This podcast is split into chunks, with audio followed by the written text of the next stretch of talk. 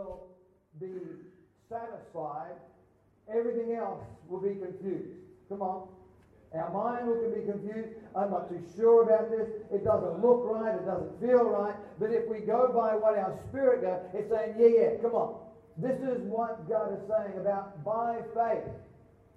You have a look at, at, uh, at, Hebrews, I think it's chapter 11 there. By faith, these, these amazing men and women of God, by faith they did this. By faith they did that. It tells us in the Bible that only faith pleases God. So why do we try and use everything else and do it every other way except by faith? Goshen means a place to draw near. You understand? God wants us to draw near to Him. Goshen is a place that God wants, hey, I want you to draw near to me. I don't want you to be distant. I don't want you to be far away. I don't want you just to know about me. I want you to know of me. I want you to have that intimacy with me. And we can't do that on a far away basis.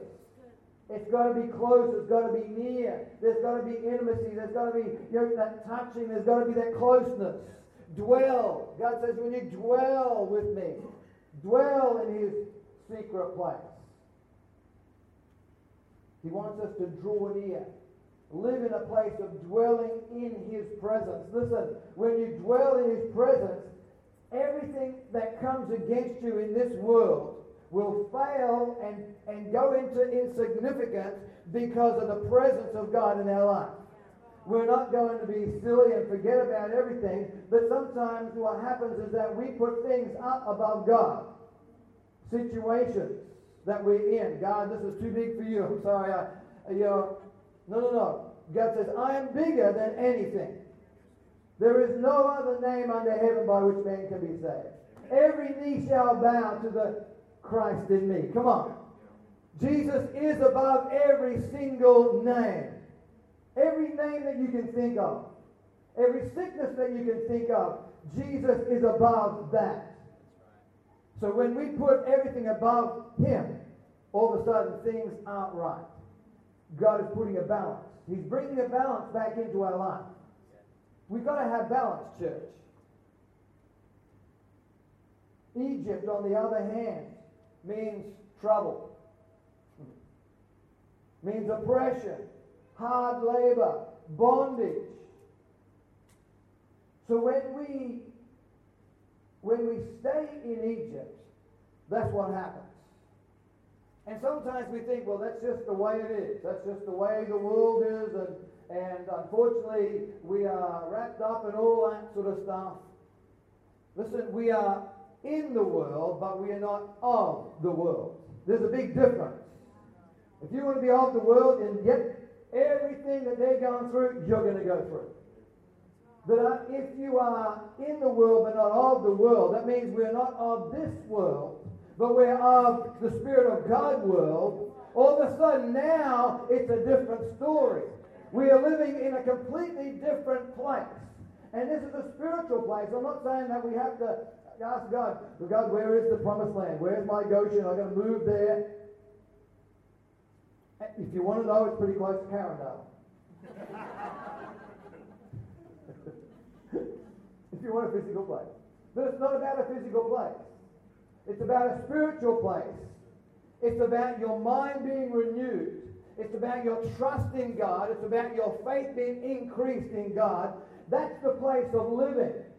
We can be in this world and we're called to be in this world. We're not called to be separate. We're not called to come away from, oh, we don't want to go there. We don't want to go. We don't want to associate with these ones. It's not about that.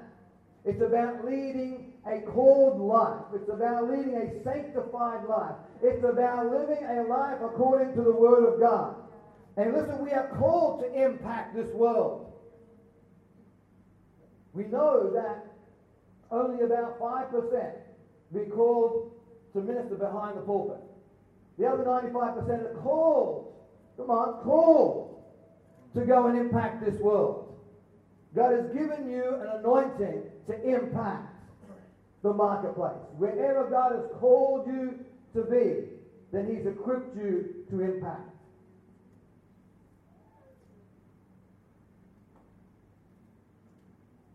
In Genesis chapter 13, verse 12, it says that Lot pitched his tent towards Sodom. He could have pitched it any other place. But what did he do? He thought, no, it's more exciting in the world. It's more exciting looking out of his tent, looking towards. See, what are you looking towards? What are you watching? What, what has got the attention of your eyes? See, Sodom had the attention of Lot. He could have pitched his tent towards the mountains, towards the bush, towards the whatever it was. But he thought, no, this is more exciting than God's creation. And sooner or later it says that Lot was living in Sodom.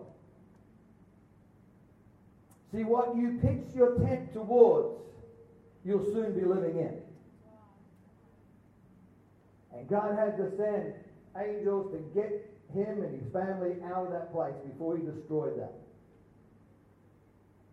So it's not, it's not about wanting to live in the world. It's wanting to live a godly life. That we are in the world, but we will affect the world. The world will not affect us. Come on.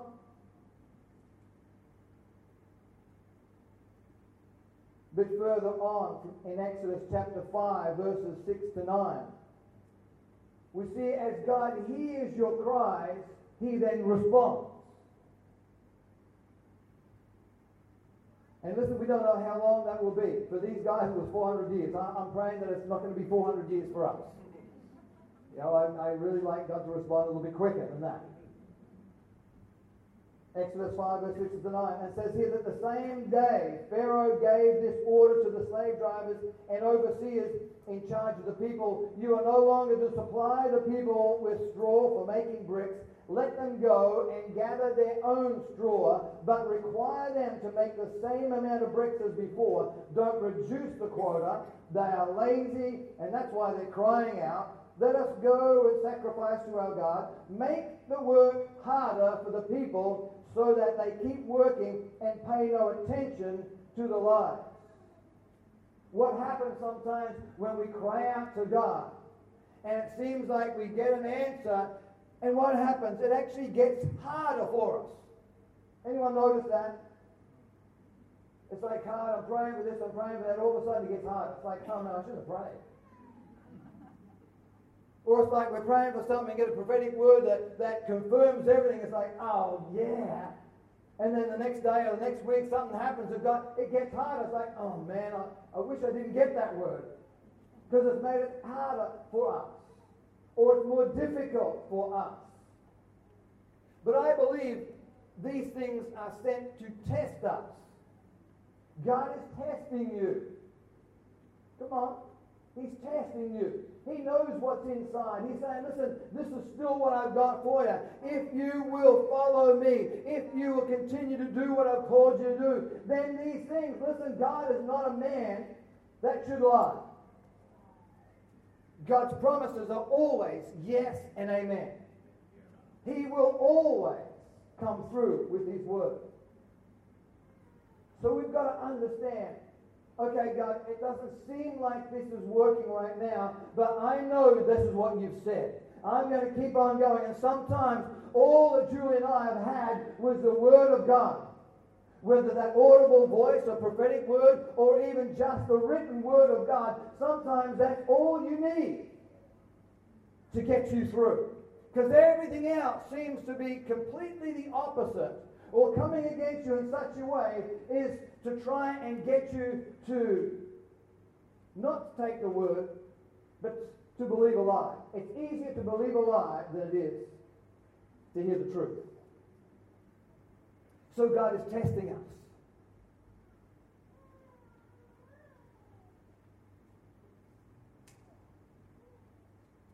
Then further, a little bit further on in Exodus chapter 7, verse 3 even though it gets harder. It says, and I will harden Pharaoh's heart. All of a sudden, it's going to make it even harder. But listen, he says this I will multiply my signs and my wonders in the land of Egypt. I will multiply, even though I will harden Pharaoh's heart, even though I will. It seems like everything seems to get a lot harder than it was before you prayed, before you cried out to God, before you fasted. Come on. Who knows? Sometimes it's like, God, I fasted, I prayed, I cried out, I warfared, I did everything possible, and it seems like it's still getting worse. God, God hardened Pharaoh's heart. But he said, I will multiply my signs and my wonders. Both of those words mean miracles. I will multiply my miracles. So listen, God saying, I'm not going to leave you destitute. I'm not going to leave you just on your own devices. God says, I've got miracles for you. Even though it's getting tough, even though it's getting harder, I've got miracles here for you. And what does it take to receive a miracle? Listen, most of it's just by faith. It's when we come to the end of ourselves. When we come to like there is no possible way this can happen. Then said, God says, yeah, that's right. But with all, come on, we're singing this. All things are possible for those who believe. All things are possible. That means it's the miraculous. It's the miraculous time. Our God is a God of miracles. He's still the same God that delivered his people out of bondage. He's still the same God. He still hears you. He's still concerned for you. And he's multiplying his miracles. So if you're here believing God for a miracle, then this is a fantastic time to believe for miracles.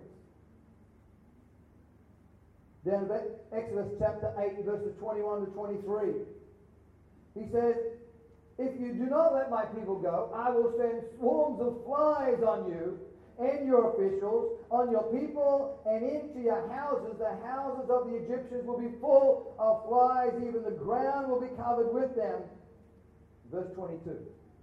But on that day, it will be very different in the land of Goshen.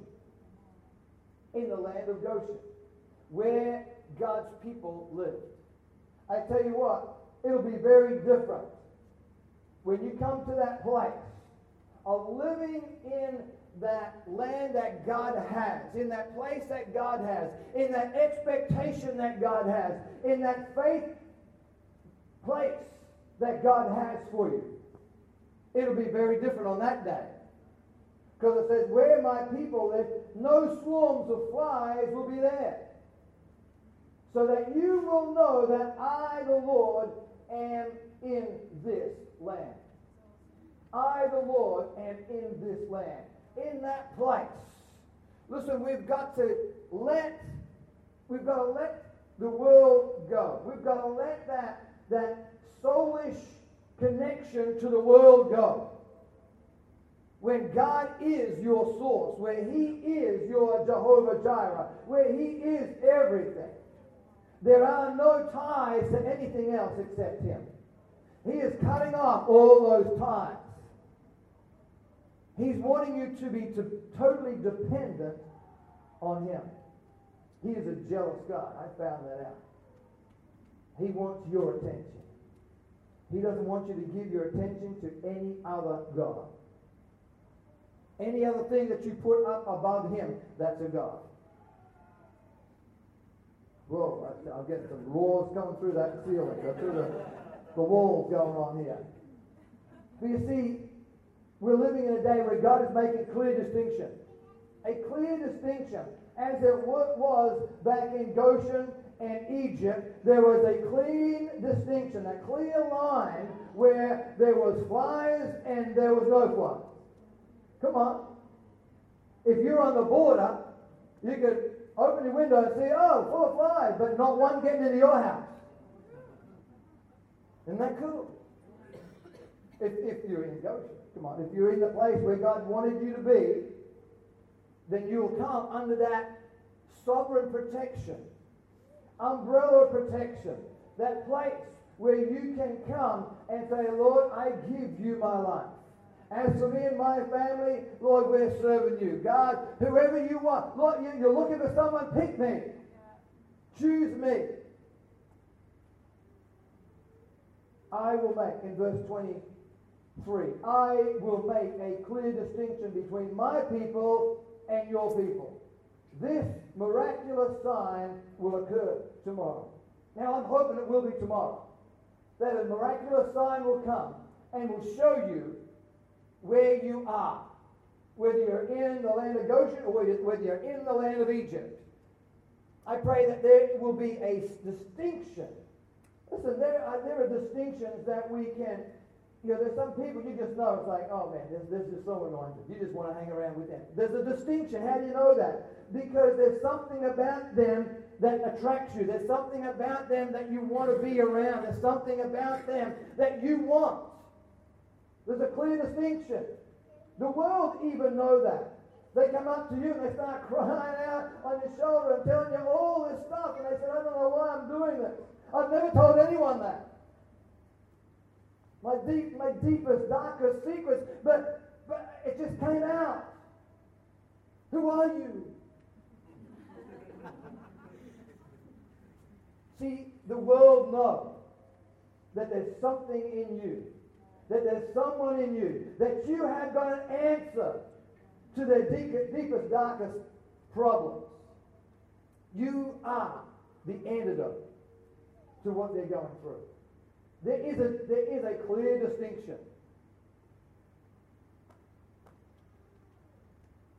That word distinction here also means redemption. You're a people of redemption. Redeemed, deliverance. It means a payment of something pledged. If God has pledged you a word, if He has given you a promise, God says, I will pay. I am a God who keeps my pledges.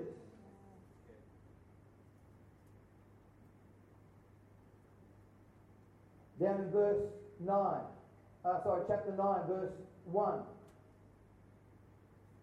to 7. Says, Then the Lord said to Moses, Go to Pharaoh and say to him, This is what the Lord God of the, of the Hebrews says, Let my people go that they may worship me. And if you refuse to let them go and continue to hold them back, the hand of the Lord will bring a terrible plague on your livestock in the field, and on your horses and donkeys and camels, and your cattle and sheep and goats. Verse 4. But the Lord will again make a distinction between the livestock of the Israelites and that of the Egyptians so that no animal belonging to the Israelites will die. It's not just upon you, it's upon your pets. it's upon your livestock. It's upon your business. Come on. It's upon what you're, how you're making your money. That it's upon those things. It's not just upon you. Now it's, it's, it's on everything you own.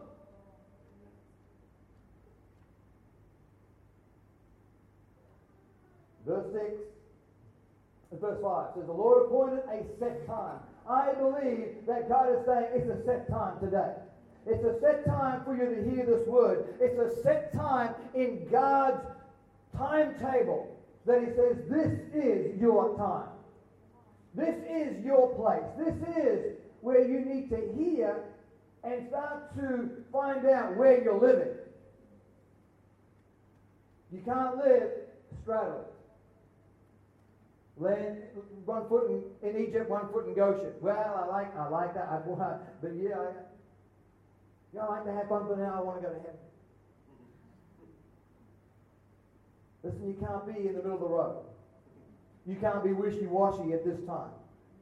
You have to be one who's sold out. You have to know who your God is. You have to know where you're going. You have to know that God is your Jehovah Jireh. He is the one that's leading and guiding you. You can't have foot in both camps. God is making sure today. And the next day the Lord did it. The next day the Lord did it. Come on. Some of us, we're waiting for the next day. well, God, you said, you said you do it. When is that next day? Says, it's going to be soon. You know, Same soon that Jesus said he'll be coming back soon. the next day, 2,000 years later, God, please don't let it be another day. But we understand we're in a different timetable right now. We're in the last days. God is doing a quick work. There is a momentum shifting back. Come on. To God's people. And those ones who will allow God to do a quick work in, God says, I will do a quick work with you. And I will make sure you thought you were behind. God says, I'll make sure that you are going to be leading. Come on. And it doesn't matter. You think, oh God, I'm so far behind. It's going to take me 10 years to catch up. I tell you what, that's nothing to God. And He can quicken things up. And all of a sudden, it's like you were behind, now you're in front. You're underneath, now you're on top. Come on, you're the tail, now you're the head. The Lord did it. I love that. And all the livestock of the Egyptians died, but not one animal belonging to the Israelites died. Not one animal. Not one animal. Not one animal even was sick, looked like dying. Come on. A clear distinction is a clear distinction. It's like black and white. It's like truth and lies. It's simple to know the difference. Well, that must be an, an, an Israelite cow. Healthy. It's standing upright. That must be an, an Egyptian cow. Fertilizing the ground. Pharaoh investigated. I, I did investigate too. It's like, what is going on here? And he found that not even one of the animals of the Israelites had died. It's like he probably couldn't believe what he was hearing from the aides that he sent out coming back and said, well, it's true. It's true. All of our cattle, everything we own, our livestock is all dead. You're not one of them. Come on, don't give me that. He went out and found out himself. It was true. Yet in his heart, it was still unyielding. And he would not let the people go. I tell you. Even when he saw it, he still didn't believe it. Sometimes when people see the truth, they still can't believe it.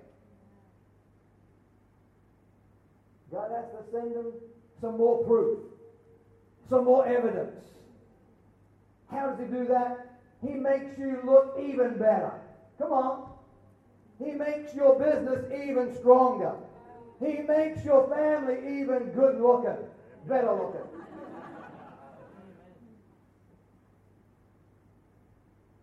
Down in chapter 9, verse 8 and 9. See, God will take the little that you have and He will multiply. You don't have to have much.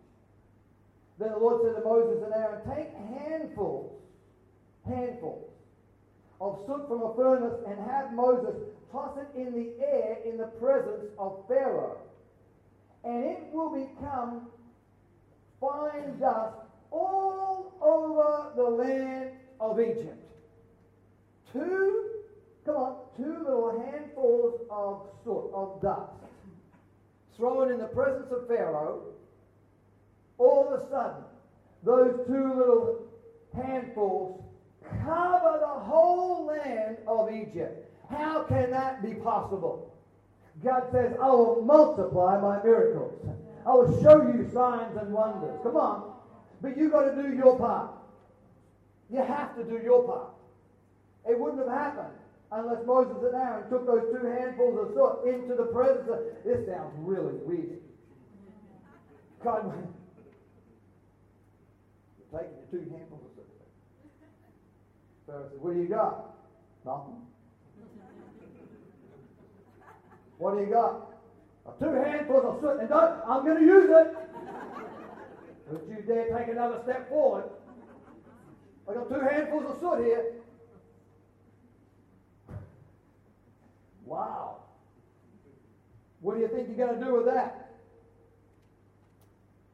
Me personally, I don't really think not much is going to happen, but I tell you what, when I do what I be called to do, God said that these two little handfuls of soot are going to cover the whole land of Egypt.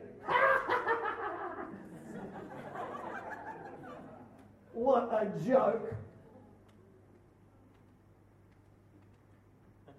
It's exactly what happened. See, when you do what God has called you to do, you think you got, I haven't got much, God, but listen, He knows that. You don't have to tell Him what you haven't got. He knows what is in you. He knows what is about to happen. If you just did what He asked you to do, God says, now watch and see. Now watch my part in all this.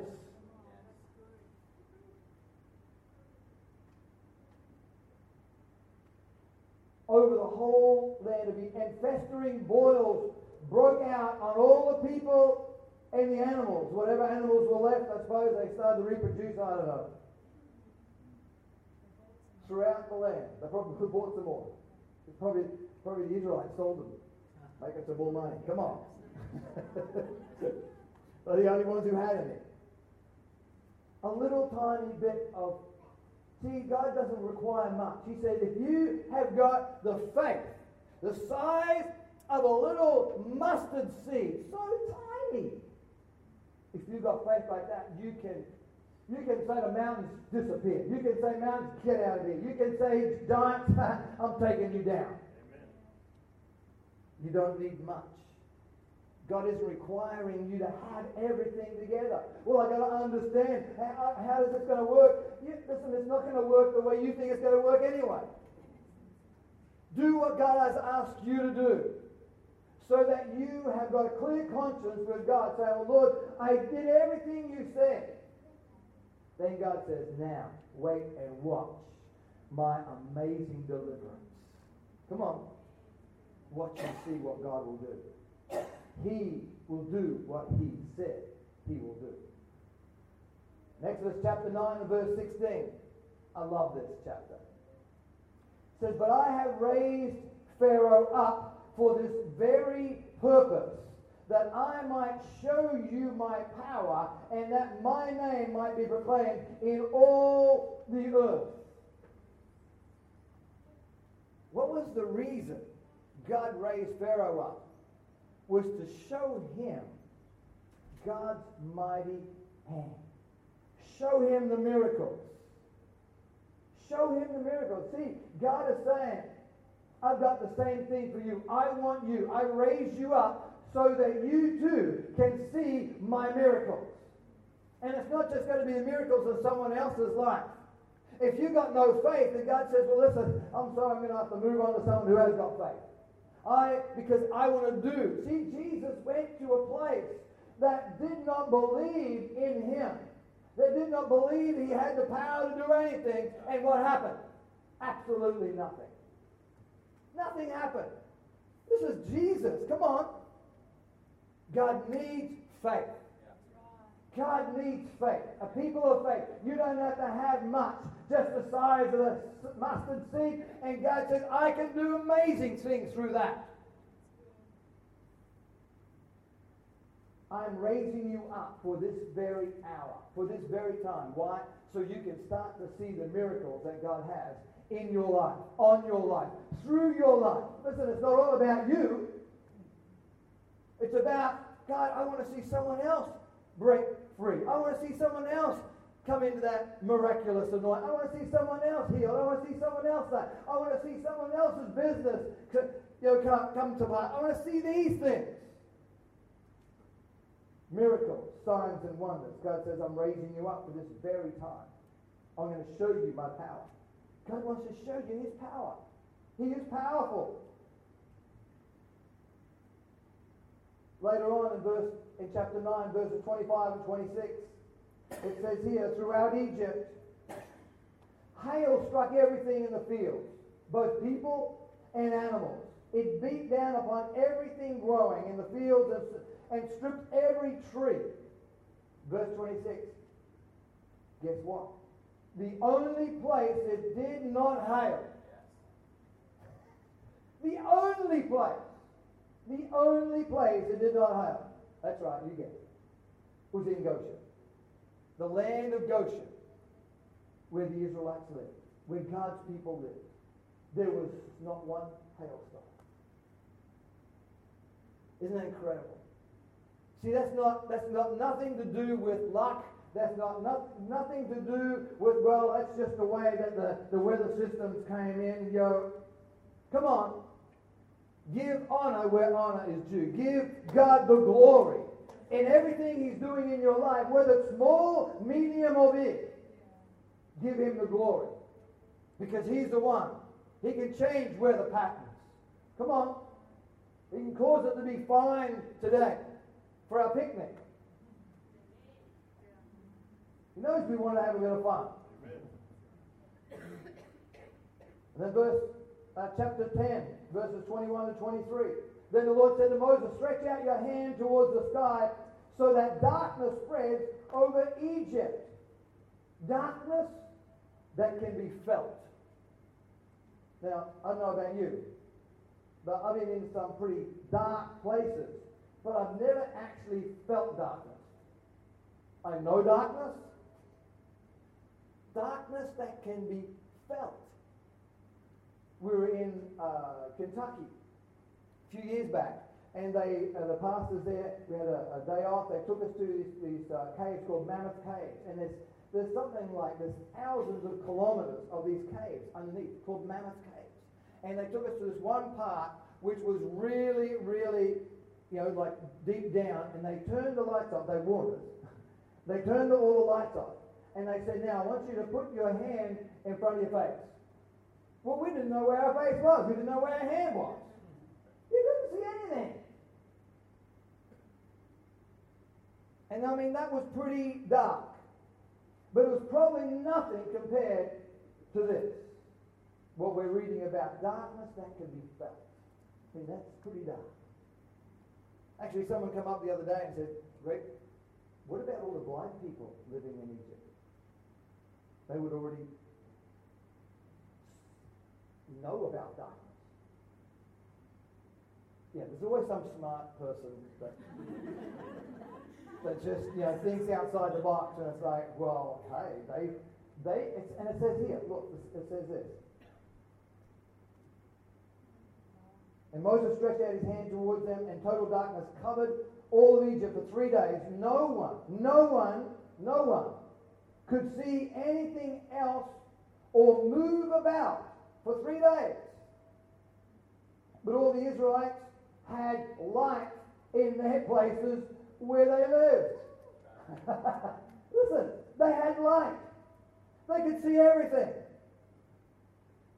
But for three days in Egypt, no one, no one could see anything and no one could move about.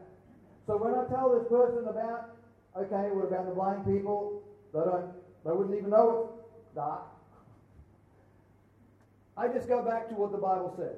And I said, no one moved around for three days. Not even blind people. All right? So there, you want to take it any further, you take it up with God.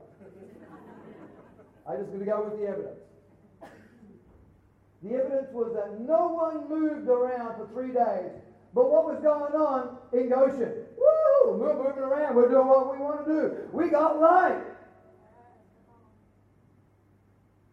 Total darkness. Can you imagine what that would have been on the dividing line?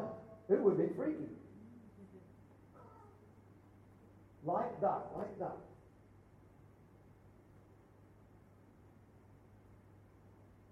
See, there will be great darkness in the world.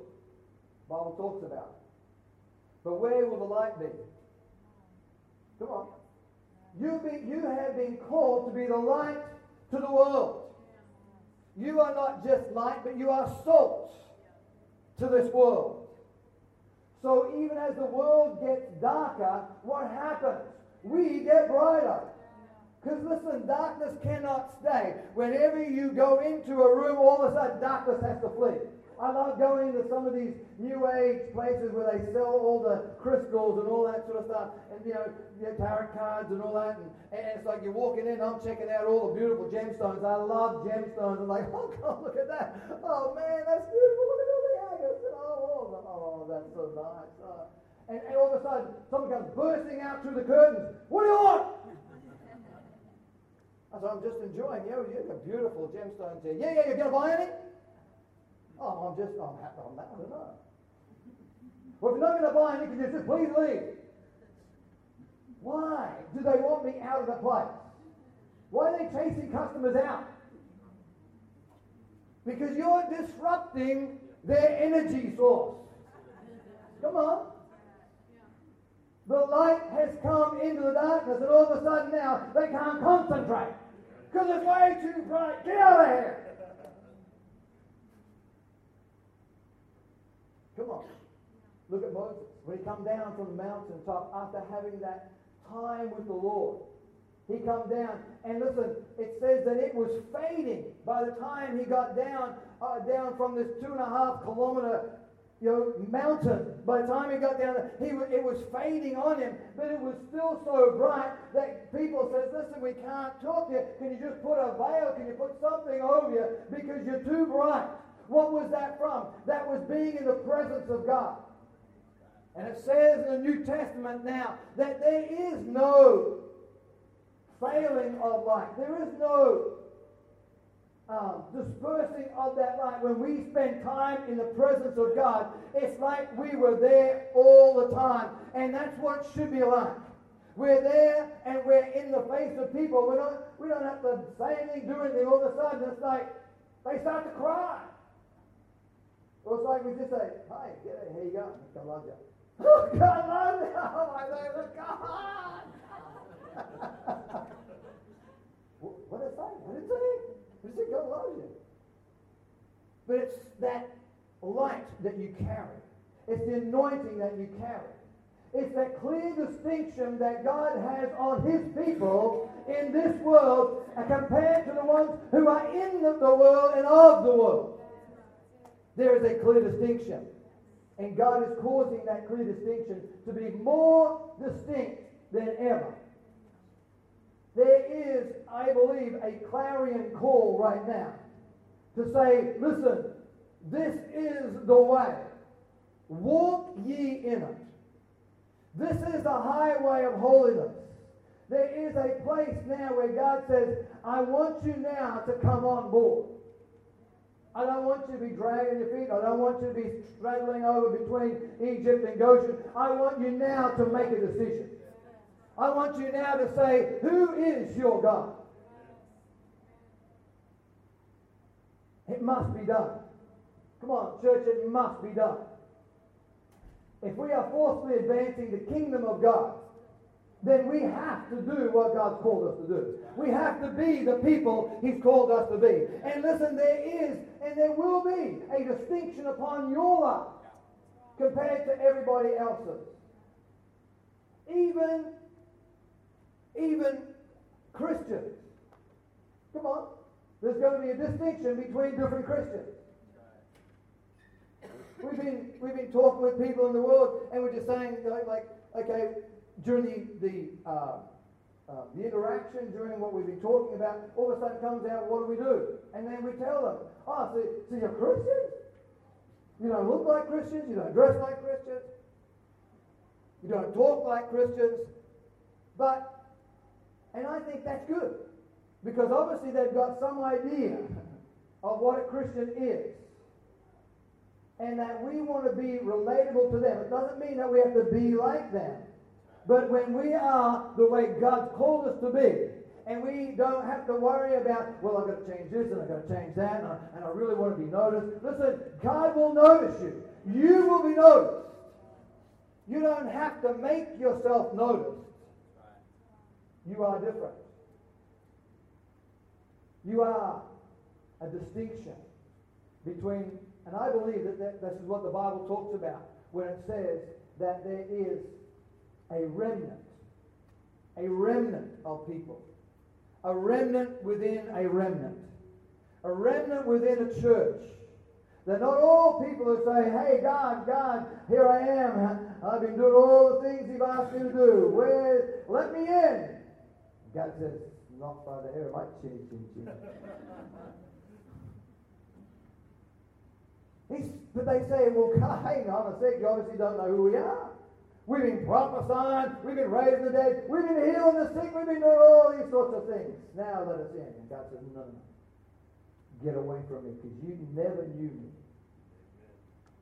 You never had that intimacy with me. You never knew what I wanted you to do. You always did what you wanted to do. You're a law unto your own. There is a remnant within, a remnant that God is saying, I want you to be the called out ones. I want you to be the ones who will say, Lord, here I am. And listen, give everything to Him. Don't hold anything back. You will not miss one little thing that this world has to offer when you give your life totally to Him. When you offer your life as a living sacrifice. Come on. There will be so much light in you that people will be saying, What is it about you? There's something about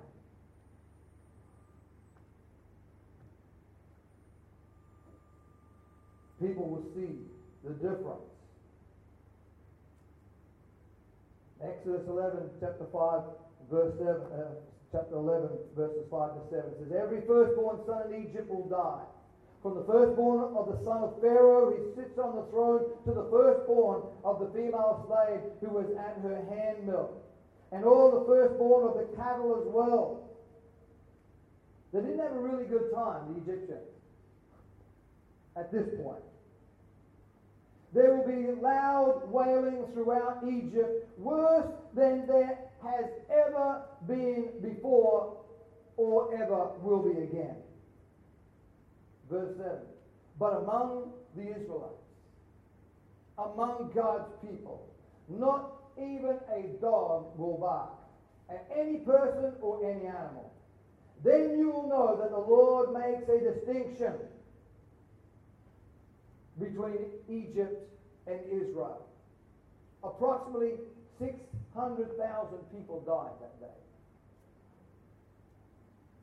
Only on one side. 600,000 people in Egypt died. How many in Goshen? Zero. Not even someone who was old age. 600,000 on one side and not one person on the other side. To the point where there was so much peace in Goshen. Not even a dog barked at what was going on with all the crying out, the wailing. Can you imagine what it would have been like for the firstborn of every family to die? Because of one person's hard heart. There would have been turmoil. It would have been horrendous to listen to what was going on. I'm just reminded that the, at this point, what the Lord said at the beginning of this year about the whirlwinds. God says this is a year of whirlwinds. What do we have? We've had five cyclones or something in Australia so far. So what? But God says, if you see me in the cyclone, see me in the tornado, if you see me, in other words, if you concentrate on me, when everything else is in turmoil, God says, you're going to be okay. You're going to come through this. And that's what I believe what was happening here in Goshen. The turmoil that was going on in the world, in Egypt, but there was nothing going on in Goshen because they fully trusted God. They saw him, they looked him at him, and they saw him what was going on in the world. And I said, God, you are a good God. God loves you. He cares for you. I'm not saying that he's going to send a plague and kill everybody else except you and your family or whatever like that. I'm, I'm not saying that. But I am saying that there is protection where God wants you to be. There is protection under His umbrella. There is protection when you walk in His way, when you do it His way, when you, when you say, Well, God, I don't understand this, but this is what you've asked me to do, so I'm going to do it anyway.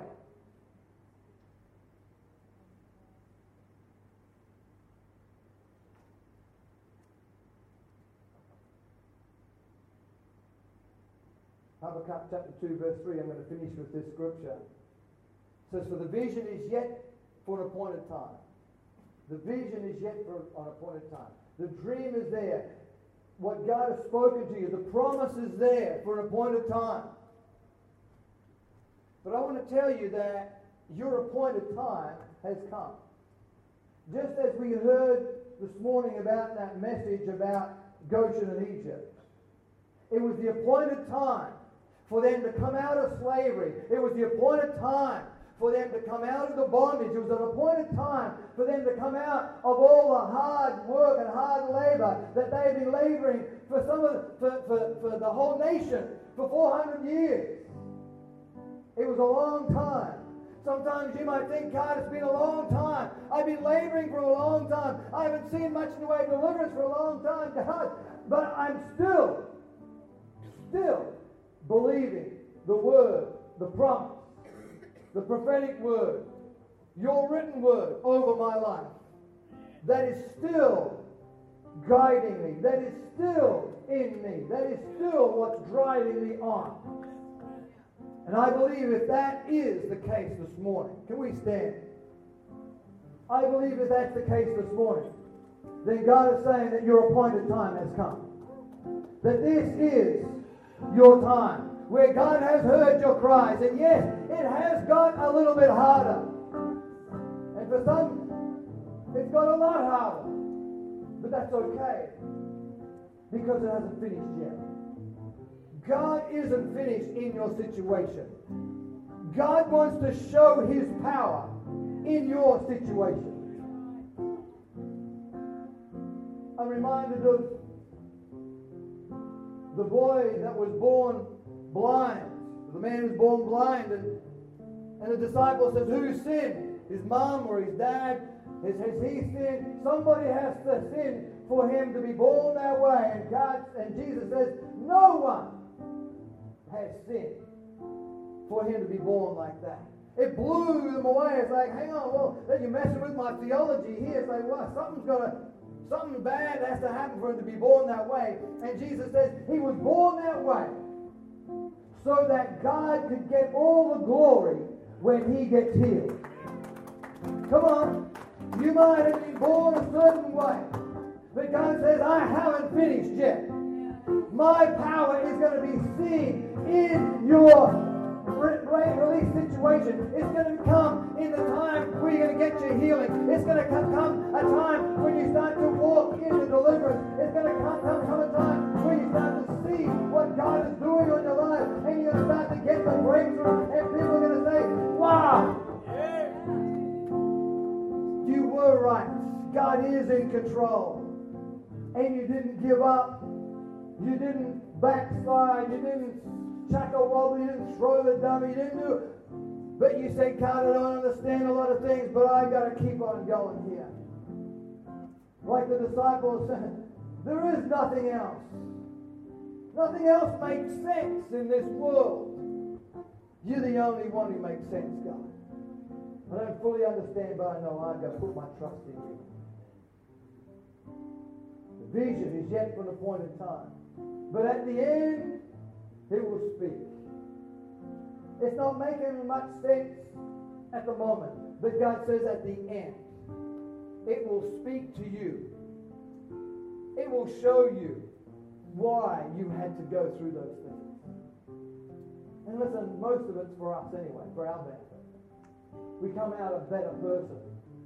We come out closer to God. Listen, it can, it, listen, these are the things, sometimes it drives people further away from God. I'm thinking, why? And during these times, we need to drive closer to God. We need Him more now than we have at any other point in our life. It shall speak and it will not lie. Though it tarry, though it tarry, though it tarry, wait, wait, wait for it. Don't give up. I tell you, we have seen so many people just before the breakthrough. It's like we can sense, it's like, oh, oh man, they're just before the breakthrough. And they feel like, I can't do this anymore. They give up. It's like, why now? Why? Keep pushing. Persevering. Have faith in God. Because it will surely come. It will surely come. I'm believing today. As this word goes into your heart, goes into your spirit, bypasses your head, your brain. Some of you are way too brainy. Come on. You trust more in your brain than you do in your spirit. God says, I want to do a bypass this morning. I'm bypassing your brain and I'm speaking to your spirit this morning. And if your spirit gets stirred, if your spirit's saying, yeah, that's what I needed to hear this morning, that's what I needed to keep me going, that's what I needed to push me into this place, that's what I needed to build the momentum in my life, that's what I'm going to receive today. And I'm going to continue. I'm going to continue from this day. Because I believe this is my appointed time. This is my appointed day. This, I needed this message. I needed to hear God, I can live in a place called Goshen.